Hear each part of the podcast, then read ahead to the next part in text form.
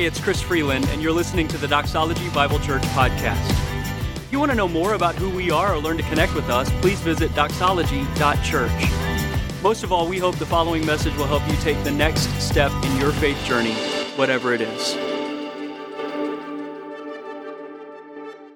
in scripture it says that Stephen looked up to heaven and he saw God and he saw Jesus standing next to his father looking at him which was confirmation that in this moment when Stephen is dying he saw Jesus and that was exactly what I needed to hear so that I could know that when whatever was happening to Molly, that she knew that he was with her. And that in an instant, from the moment she was alive to the moment she died, she was in the arms of Jesus. And and that's what I carried with me to help quiet the fears that would come up in my mind.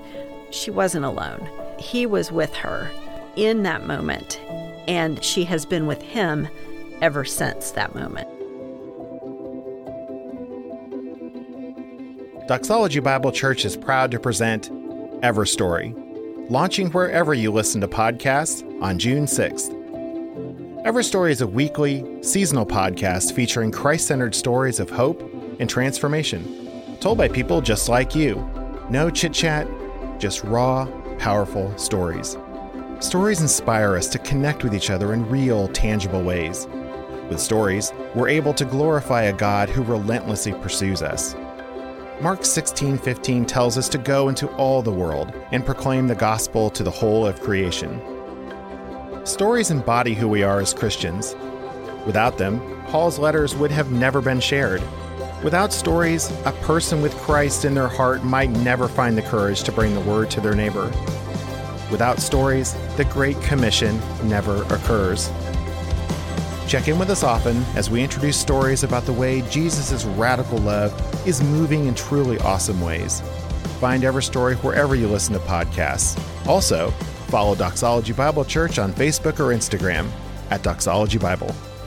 Want to share your story or know someone who might? Send us an email to stories at doxology.church. Because everyone has a story.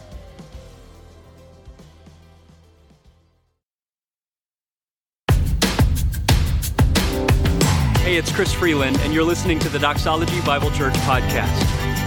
If you want to know more about who we are or learn to connect with us, please visit doxology.church. Most of all, we hope the following message will help you take the next step in your faith journey, whatever it is. It's a great morning to worship, isn't it?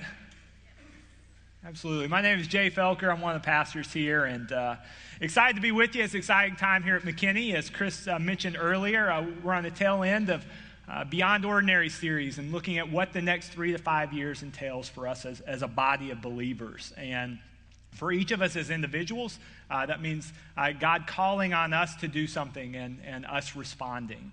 And so, in many ways, what we're going to look at this morning really does flow uh, with, with what we've been looking at and, and, where Chris has been kind of leading us through the scriptures. And uh, I don't know about you, but uh, my hunch is for, for all of us, we face circumstances where we, feel, we felt ill equipped uh, to meet the needs that were before us. We face situations where we didn't feel like we had what it took to be able to, to walk in there and uh, to meet the need that was, was present. Uh, I think about first jobs, right? I want you to think back on your first job.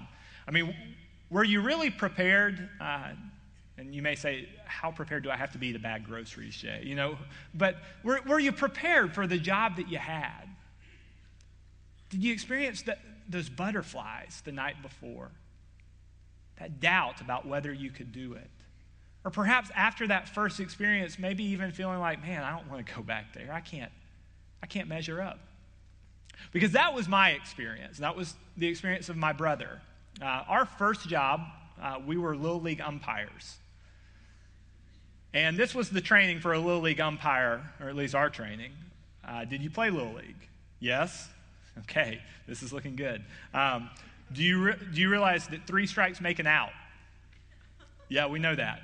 All right, you're good. Uh, show up 10 minutes before the game and we'll assign you. And so that's what we did that first night. We, we showed up uh, to the umpire station 10 minutes before, and we got sent out to our, our different fields. And my brother was assigned to a T ball game.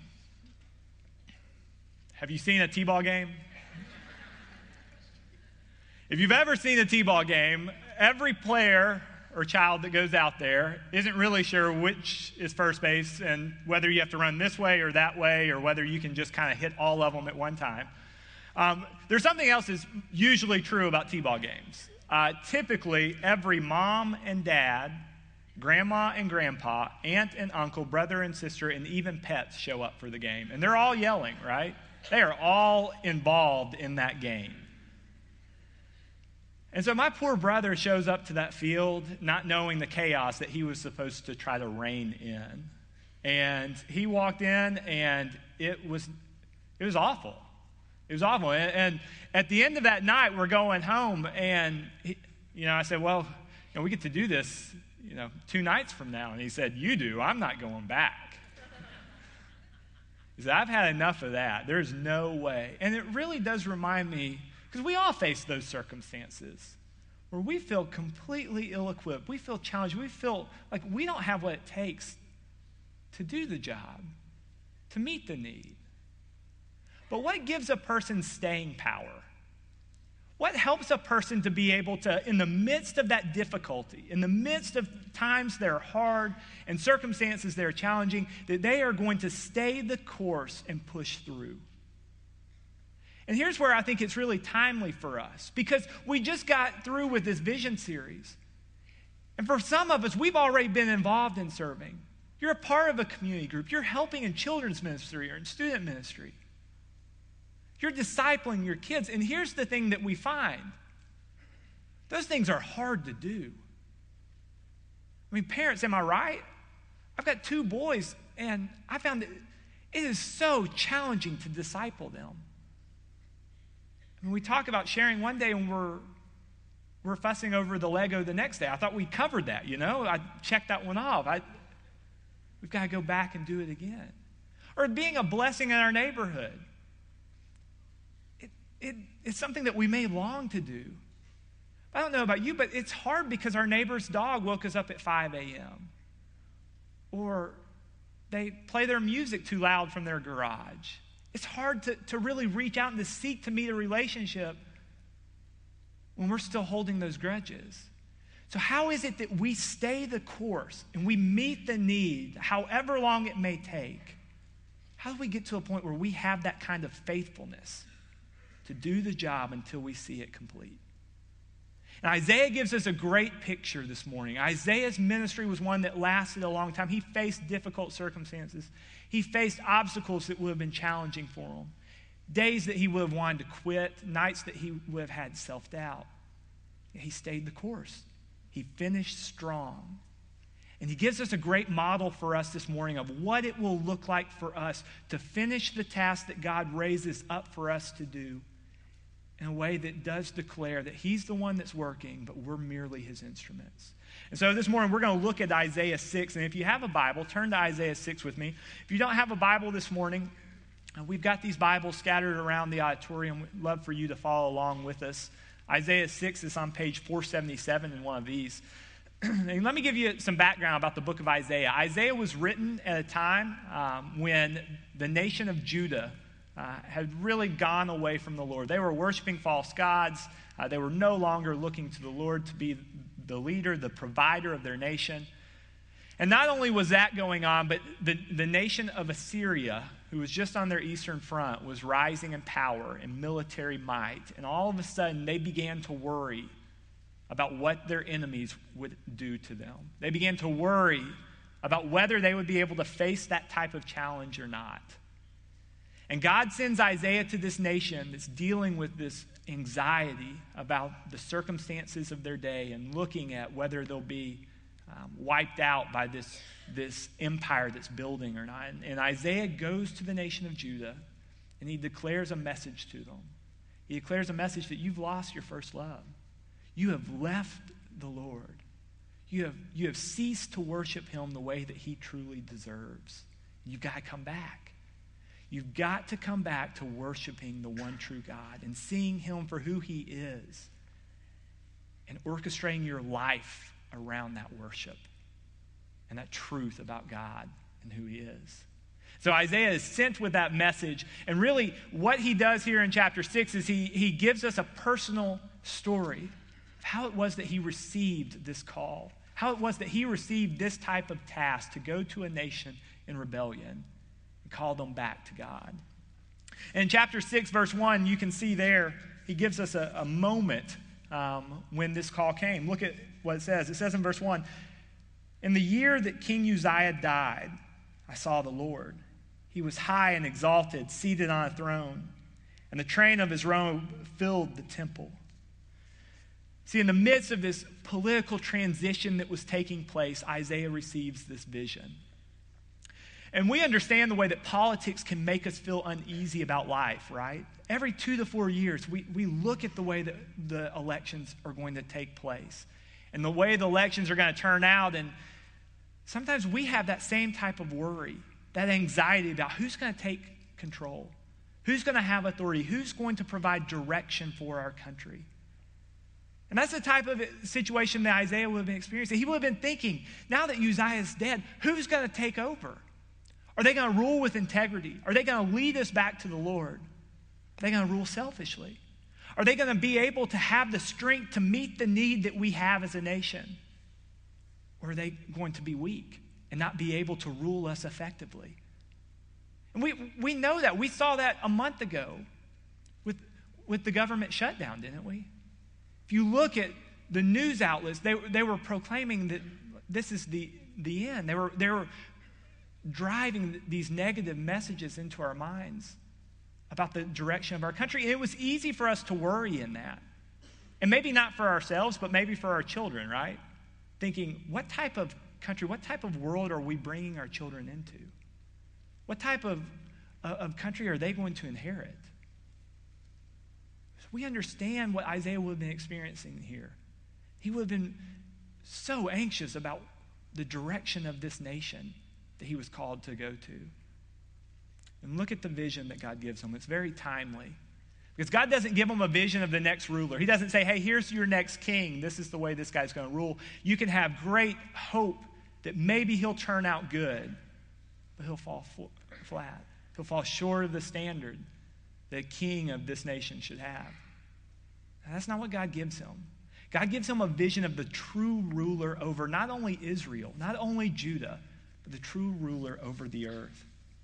See, it says there that he sees the Lord who's high and exalted. The God is transcendent, that he sits above his creation.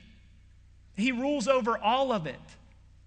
There's, there's no area of this world where he does not orchestrate, where he's not working, that he's not sovereign and in control of it. And he also says there in verse 1 that he sees the Lord and he's seated on a throne. See, here's what Isaiah is experiencing in his own world. He's experiencing all of this transition, all of this change that's taking place. And he's worried that maybe something has happened. Maybe God has changed. Maybe this isn't the way it's got to be if God is in control. And yet, what God gives him a vision of is that he is still seated on his throne. That though things may change on this earth, though things may change in Judah, what's taking place in heaven is the same thing that's always taken place, and that is that God is securely still ruling over everything. What a comfort to Isaiah in those moments to remember that God had not forsaken him, that God had not forsaken his nation, but God was still in the midst of it and ruling through the details to bring about his perfect plan. And the vision continues in verse 2 and 3. Look at what it says. Above him were seraphim, each with six wings. With two wings they covered their faces, and with two they covered their feet, and with two they were flying. They were calling to one another Holy, holy, holy is the Lord God Almighty. The whole earth is full of his glory. See, these, these seraphim, these were angels, and all they were supposed to do day and night, forever and ever, was to worship God. And they had six wings, and with two, they were covering their faces. They were covering their faces because God was too pure for them to look upon. He was too, he was too holy for them to see. two, they covered their feet because not only was God too holy for them to see, but they were too impure for him to have to look at. See, God was too pure to even look on someone who had any type of impurity, such as an angel. They were distant even from God, even in his presence, because there's no one like him. There's nothing like the Lord God. And they begin this chant in verse 3, and this chant, God is holy. It says, Holy, holy, holy. And for the Jewish people, this idea of holiness was something that they restricted just for God. That God was different from the world, that there was nothing like him. And certainly when it comes to his nature, he was different, but primarily the way they used the word was that his purity, that he had no blemish, that he had no stain, that the sin that has infested the rest of the world, the sin that has infested our hearts, has infested our creation, it hasn't infested him. In no way has it touched him. In fact, the prophet Habakkuk says that his eyes are too pure to look on evil. That's what they're thinking about as they're chanting this. And yet, despite the fact that God is transcendent, that he sits elevated above his creation, what's so cool about the passage is look at the second line of what they're chanting there.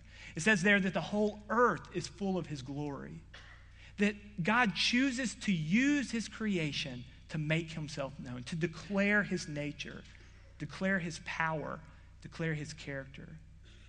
Some of you may have looked at the sunset last night as these, these beams of light were shining through the clouds.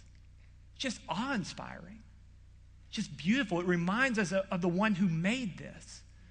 A few weeks ago, our singles group, we, we went out uh, on a retreat. And uh, we went out in, into the country, and, and one of the first things that we did as we arrived, we got there after the sun had gone, gone down. So we went and we laid in the grass and we just looked up at these hundreds of stars in the sky just feelings of wonder at what God has made.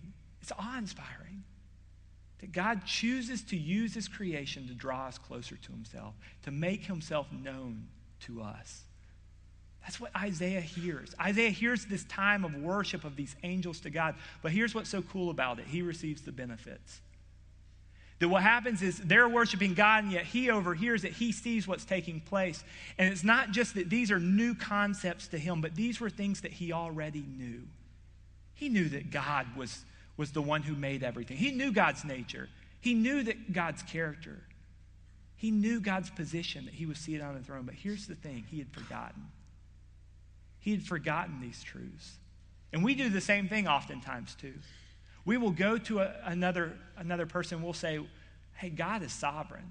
God is in control of the situation. You just need to trust Him.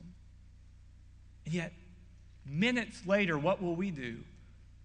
We'll worry about how we're going to pay for our car or how we can, our insurance claims are going to go up and how are we going to provide for it? How's God going to provide for that?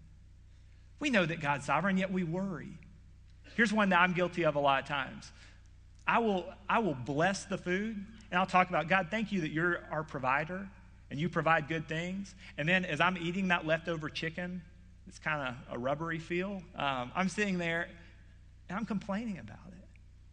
See, here's the problem it's not that we don't know, it's that we so quickly forget. And we need to be reminded. And that's what Isaiah gets. He gets a reminder with this vision of who it is that he worships and who it is that he is because that's the way he responds. Look at verse 5. In verse 5, he says there, Woe to me, I cried. I am ruined, for I am a man of unclean lips, and I live among people of unclean lips. My eyes have seen the King, the Lord Almighty. See, here's what's so incredible about this Isaiah sees the Lord, and he doesn't then conclude about himself, man, I got to get it in gear. He doesn't conclude, I guess I'm not as good as I thought I was. He doesn't say, okay, here's the deal. All right, this, this area of my life, I've really got to clean up. And, and, and my thought life, I've got to make sure that it, it no longer looks that way if I'm going to stand before Him one day. That's not what He says. What He says is, I'm ruined. I don't deserve to live before this type of God. if he is the one who's the king, if he's the one who will be my judge, I deserve death. I, des- I deserve judgment before him because he's too holy, he's too pure. I can't measure up.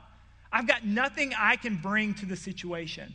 I've got no contribution that I can make to make myself better in his sight because my lips are wicked and my lips reflect my heart. My heart is desperately wicked. I've got nothing that I can bring. It's a wonderful reminder, a great example for us because here, here's the truth that Isaiah finds. It's one that we have to be constantly reminded of as well. We don't see ourselves rightly until we rightly see the Lord. See, it wasn't until Isaiah came to the point where he, he had this moment where he saw the Lord, this moment where he was reminded of God's nature, where he was reminded of God's character, where he could really see who he was where he could really understand the depths of his sin, the depths of his rebellion. But once he saw the Lord, all of a sudden he looked at himself differently as well. Here's the story I like to share to kind of illustrate this idea. When I was in college, um, I, I had this idea that I was going to try to walk on to a football team. Okay, good. There are no laughs, so you at least think that that's okay idea. But I decided I was going to try to walk onto a football team. And so I went out for a semester. And every day, uh, and I think what motivated, I saw Rudy too much growing up. And so um, I got to know the training staff really well, just like he did. Um, but I walked onto the football team. Every day I was practicing with them. Every day I was lifting weights with them. Um, I was lifting weights with the kickers, but I was not one. So that needs to go ahead and be clarified. But I was, I was lifting weights with them, I was, I was practicing with them, and this is what I noticed about college athletes they have a lot of athletic ability. they have, a, for the most part, have tremendous work ethic. They are very intelligent about the game that they play. Um, by and large, for those of you whose teams lost yesterday, I'm sorry, that may not always be the case. But by and large, they are extremely intelligent at what they do. They have great ability, they have great work ethic. And here's the deal when I was walking day by day and seeing them, it was pretty clear something you could have told me before those experiences that I didn't measure up to them. That I was not a college athlete. It was in seeing them that all of a sudden I was able to see who I truly was. And that was not it. And that's what happens for Isaiah in a much grander way right here in Isaiah 6. All of a sudden, he sees the Lord. He sees God's character, and what he decides is, I don't measure up to that. There is no way that I am anywhere near that. That's not me. And not only did he conclude that that's not me, he concluded there's no way that I could ever stand in his presence and bring something to the table. Here's what's so powerful about Isaiah's vision here, though. Isaiah sees the Lord, he sees his nature, he sees his character, but there's one thing he doesn't see about God in this vision. There's one thing that he underestimates about God, and that is God's grace. And it shows up in verse 6 and verse 7. Look at what it says there.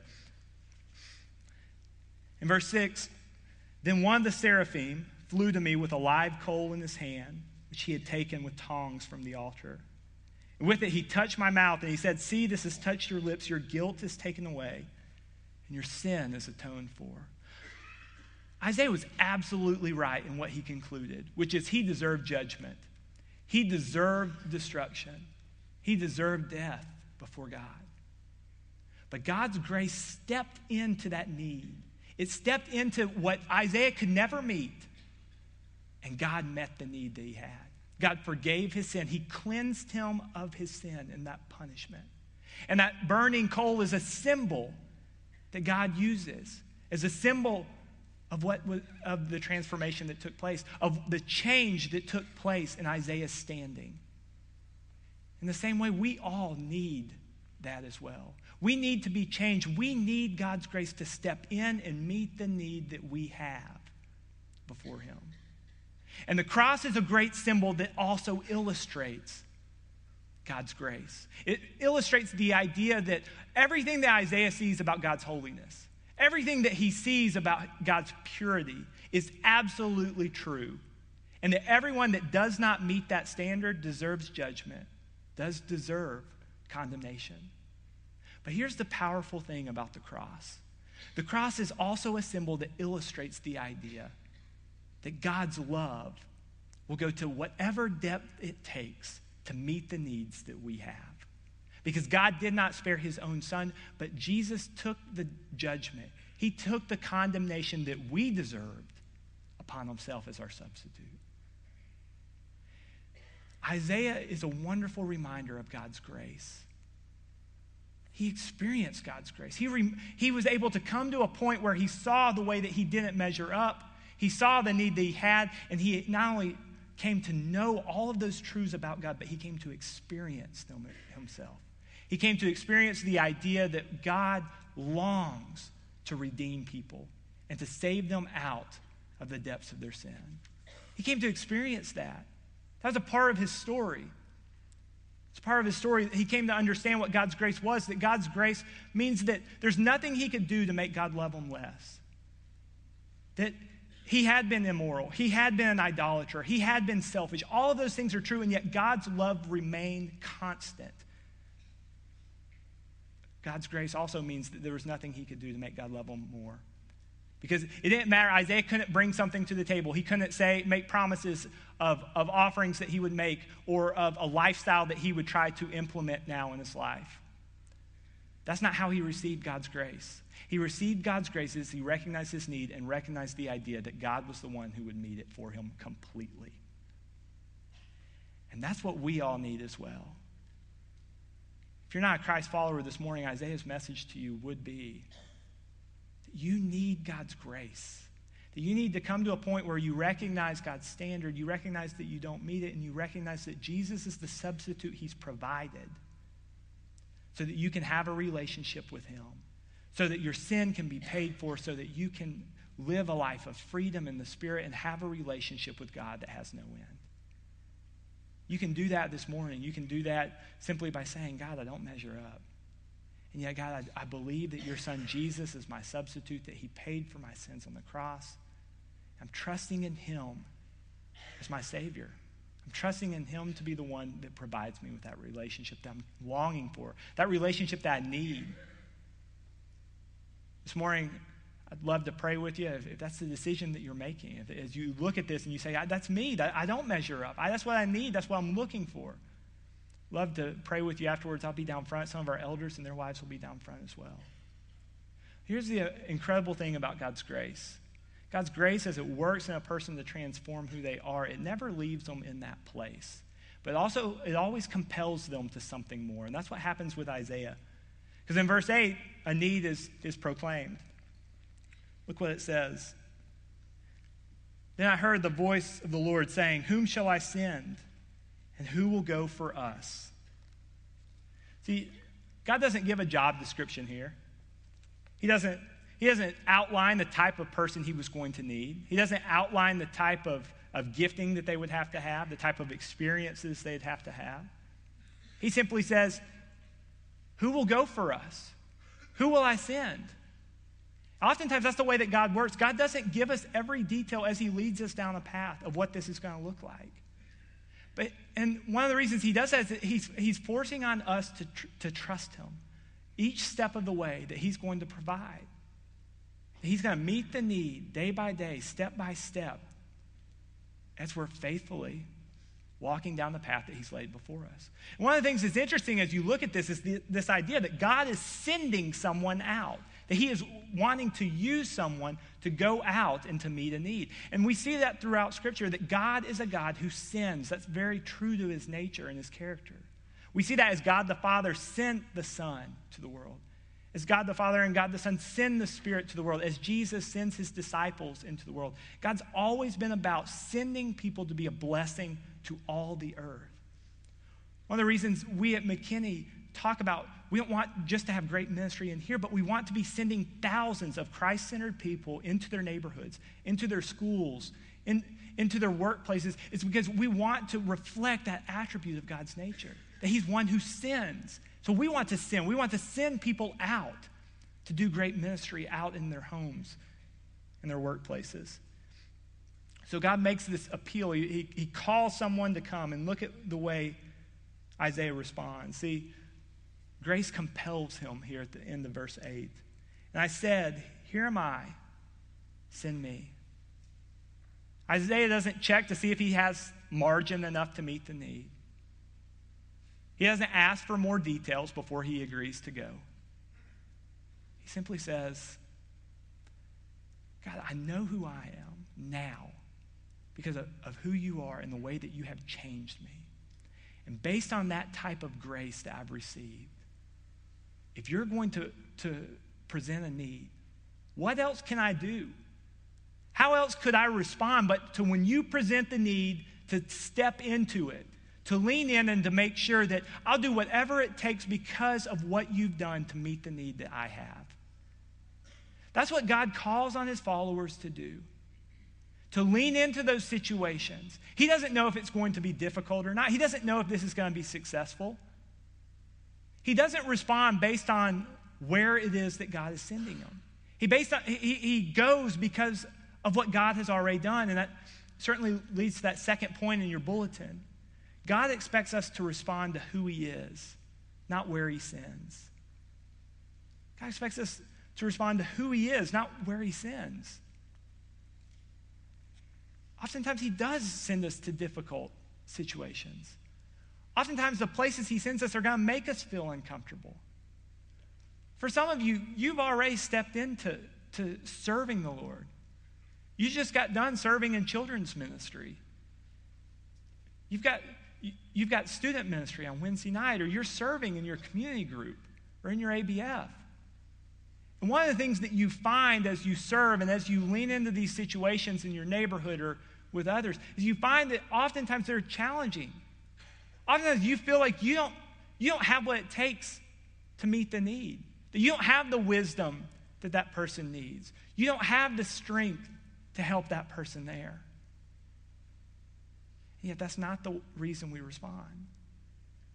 We don't respond to God's call because he promises it's going to be easy because he promises we'll be successful or he promises that everything will work out just fine.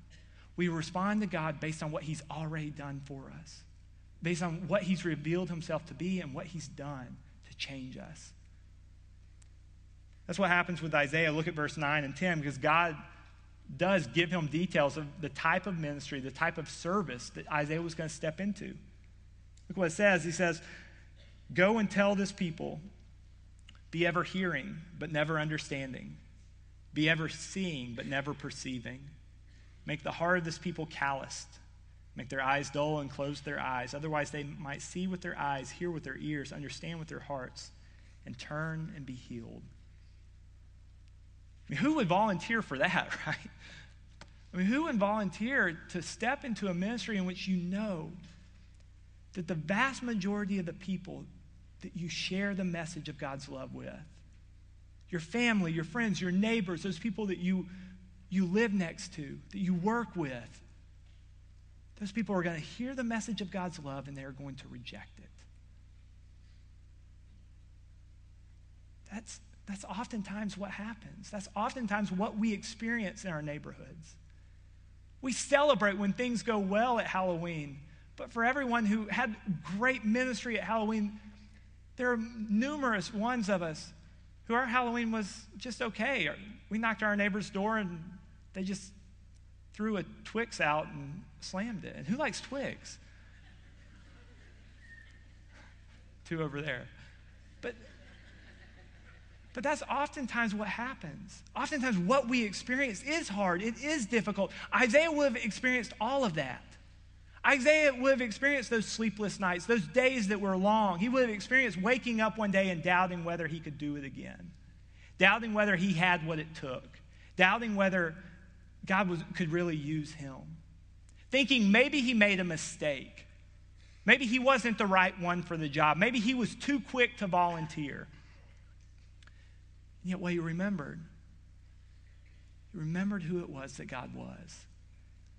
He never lost that sense of awe, that sense of wonder that the God of the universe, the angels won't look at, would, would save even me. he would pour out his grace upon me and meet the needs that I have. That sense of wonder, that sense of awe is what strengthens us to carry on through the difficulty. Is what strengthened Isaiah to keep going, to keep presenting that message. As he looked back at what God has done for him, it gave him the strength to carry on in the present. But it wasn't just in looking back that he was able to stay strong, to keep going, and to remain faithful. It was also as he looked to the future.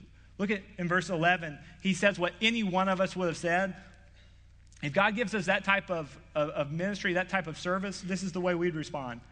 How long, Lord? How long, are, how long do I have to do this? If you can give me an end date, I think I could handle that. But I need to know no more than 18 months. And this is what God gives him.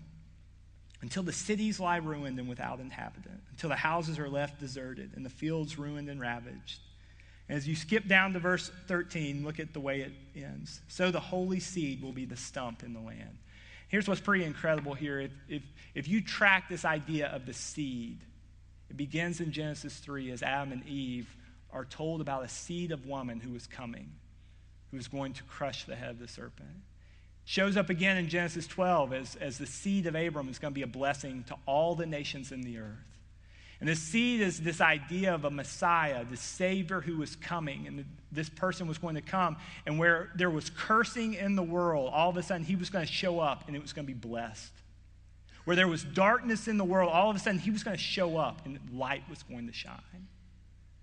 Where there was hostility in the world, he was going to show up and peace was going to reign. And so the people anticipated this. They waited expectantly for this person to come, they were looking for him to come generation after generation after generation. And Isaiah shows up on the scene, and this is the ministry that God gives him. And God says, You got to remain faithful to it.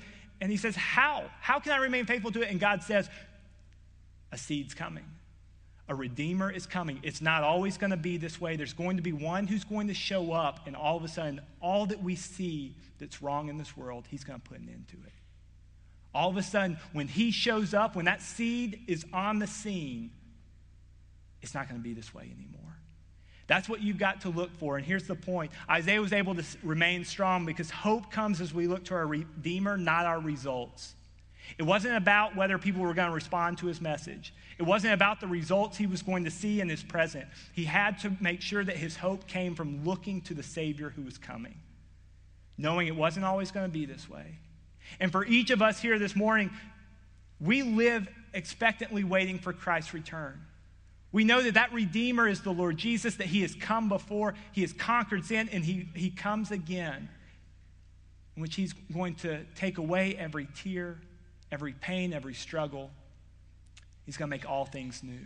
And until that time, here's, here's what we've been entrusted to do we've been entrusted with the message of the good news, to proclaim the message of the gospel to all people to proclaim that message and to live it out in our neighborhoods or in our homes with our children as they watch, to live it out in the workplace so that people see us and see that we're people that are different.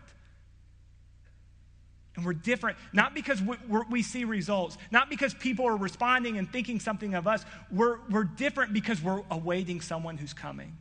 We're awaiting someone who's showing up. That we've experienced them in the past in the way that they've changed our lives through their grace. And we're waiting on Christ to come again. And until that time, we're going to stay strong.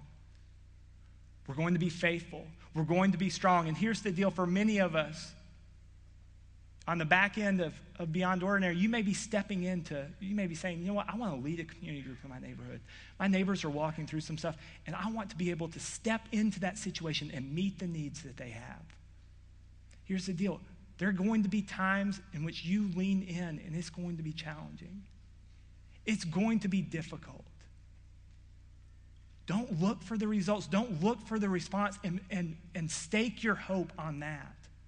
Remember, even in the midst of those difficult times, that you've got to be looking to the Redeemer. You've got to be looking to Christ and find your hope in Him. You may be serving in children's ministry and you may be saying, Boy, I just don't know. I just don't know that this is what God has for me. I don't know if this is really where He would use me. This is if I'm the guy for, for this job, Don't look at the results. Don't look at the response of those kids. You are planting seeds in their lives for the gospel. In those moments, look to the Redeemer. Look to him and say, He's the one I'm finding my hope in. He's the one I'm finding my strength in. He's the one who can help me meet the need that God has put before me. So, what does this look like for us? What does it look like for us to, to lean into those situations, to remain steadfast, to have that staying power in the midst of trying circumstances? In the midst of those times in which we feel like God is calling us to go into a place where we're not really sure if that's the right situation. Well, I've got a story I want to share of someone in our midst who's done that. Uh, she felt like the Lord was calling her. She wasn't really sure if the situation was the right fit. And she couldn't shake it.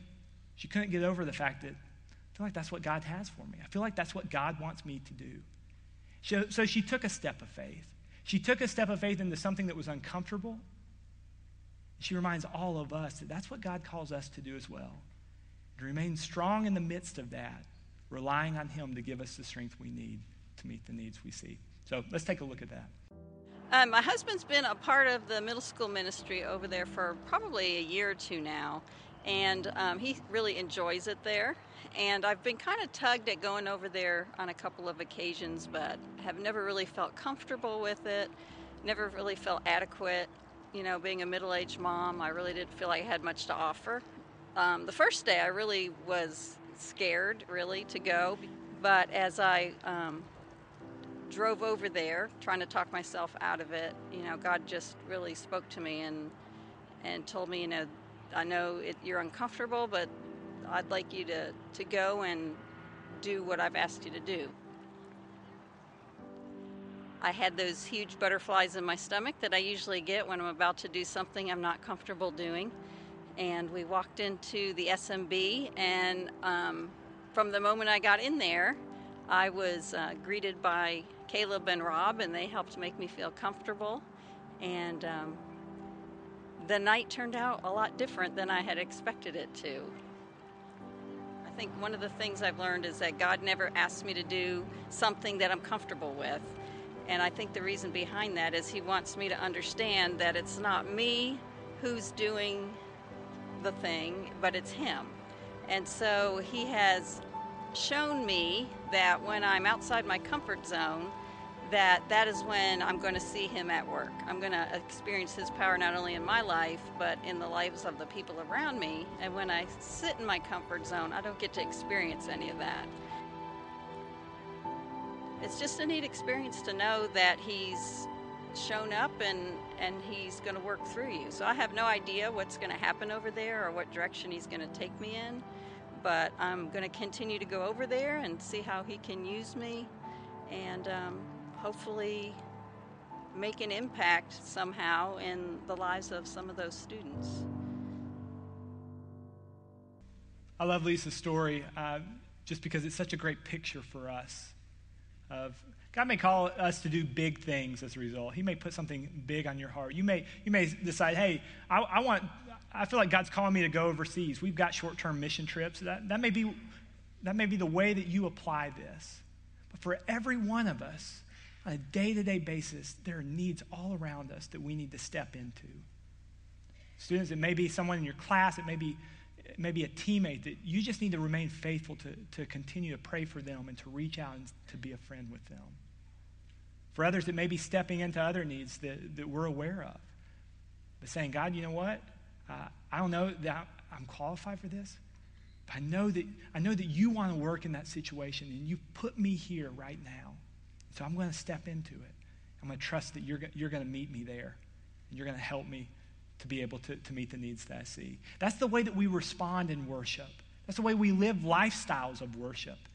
It's by looking for ways that God is at work and stepping in uh, to those when we see them. For many of us, we, have come this morning, and one of the ways we also want to respond in worship uh, is by giving sacrificially. And so, here in a moment, um, the, the offering place will be going around. And, and, one of the things I'd encourage you during that time, uh, here on the screens, there are going to be a number of different passages uh, that remind us of God's nature, of God's character. I really would encourage you to meditate on those truths about who God is so that we corporately can, can experience that, that sense of wonder and awe at who God is and be reminded again of all that He's done for us and where we are right now. So let's pray. Father, we do come before you, and Lord, we, um, we are humbled as we think about the God of the universe pouring out his love on us and meeting the greatest need that we have in a way that um, not only changes us, but in a way that, that prevents us from ever going back to that again. Where we know that um, you have called us to not just enjoy your love and your grace, but Lord, that we would be bearers of that with other people. And Lord, that's a hard challenge. At times we feel uncomfortable. At times we feel like we couldn't possibly be used. And Lord, I pray that as we are reminded of who you are, we remember that you are the one that gives us the strength. You're the one that allows us to meet the needs around us. And Father, I pray that that would give us confidence this morning. Lord, as we leave this place, we would have confidence knowing that you're not going to forsake us, you're not going to leave us on our own. But Lord, as we step into those, Lord, you will model faithfulness for us as you are faithful to us uh, in those situations. Father, we long to be faithful as well and to express that characteristic of yours. Lord, we're so grateful for the way that we see it at work in our own lives. Lord, we pray these things all in Christ's name.